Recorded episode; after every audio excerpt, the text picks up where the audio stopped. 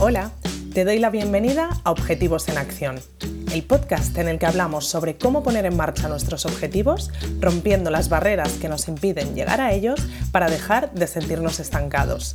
Soy Nora Casanova, psicóloga especializada en implementación de hábitos y consecución de objetivos, y en este espacio quiero compartir contigo herramientas prácticas y dosis de motivación para que consigas enfocarte hacia tus metas y te acerques cada día más a aquello que te propones. Si vienes con ganas de pasar a la acción, este es tu sitio. Empezamos.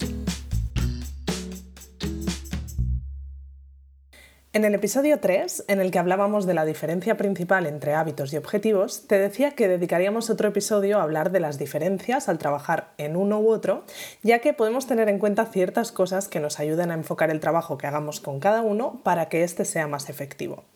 Si no has escuchado este episodio o no lo tienes fresco, te animo a que lo recuperes para, antes de seguir con este, entender la diferencia entre hábito y objetivo y empezar a ver por qué se pueden trabajar de forma distinta. Vamos a ver qué aspectos de los hábitos y de los objetivos podemos tener en cuenta de forma diferenciada para que el trabajo que hagamos con ellos sea efectivo.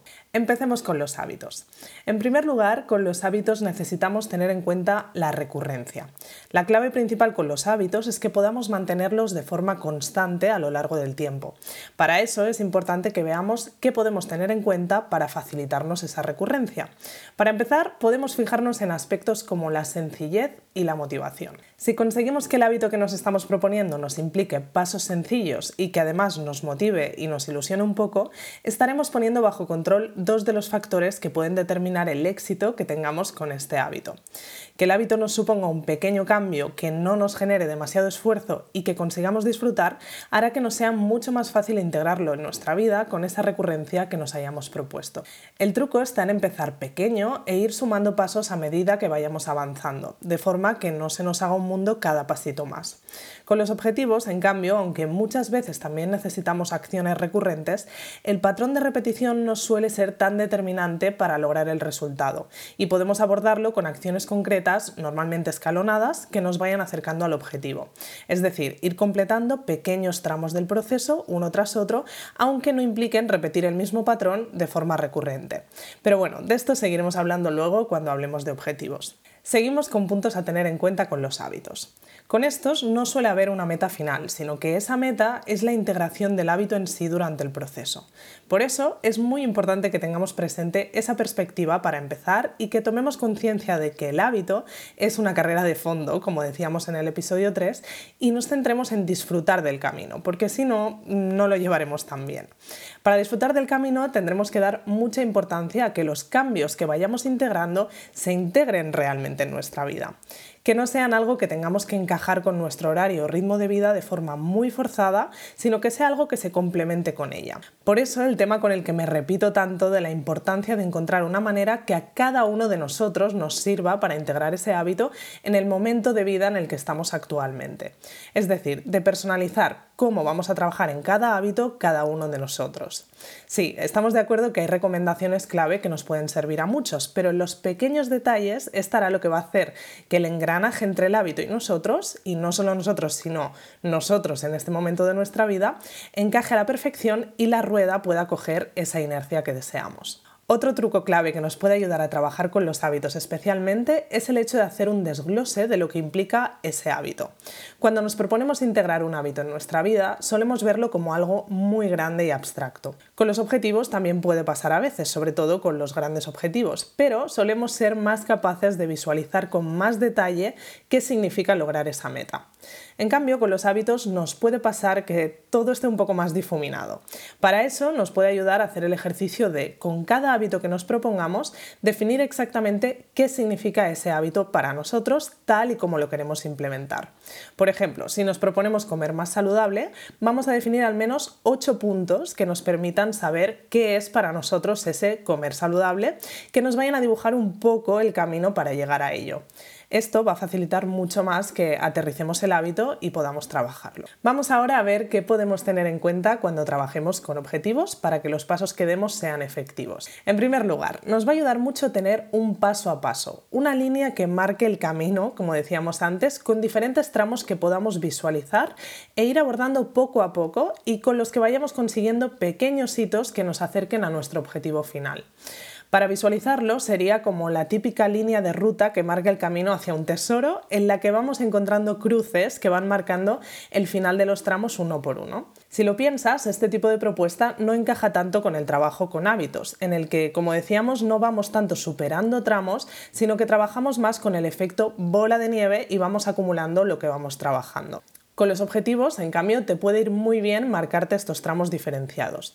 Si, por ejemplo, tienes que entregar un trabajo en dos meses, dividirte el tiempo en pequeños tramos que impliquen diferentes tareas. De la semana 1 a la 2, buscar información sobre el tema.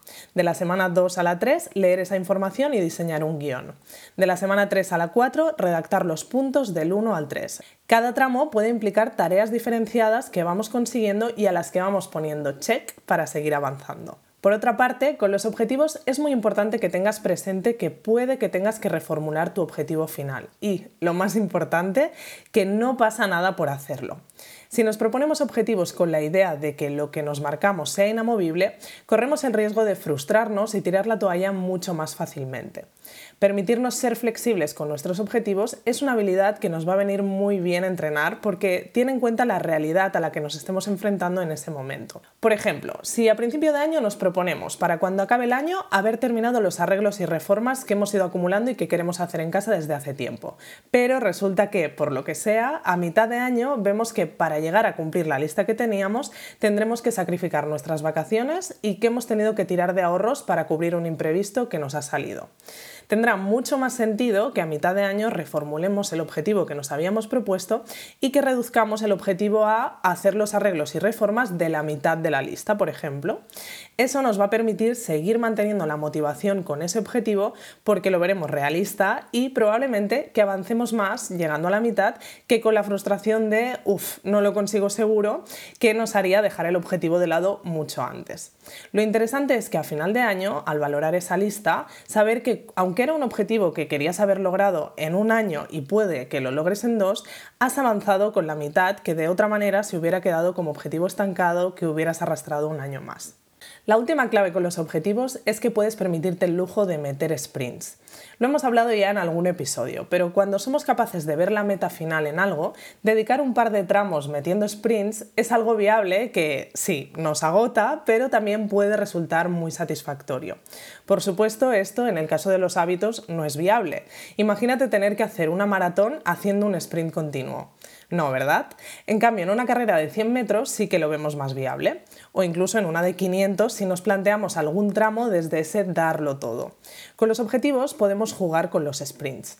A mí me sirve mucho, por ejemplo, el haberme planteado mi semana de trabajo solo de lunes a viernes para eso.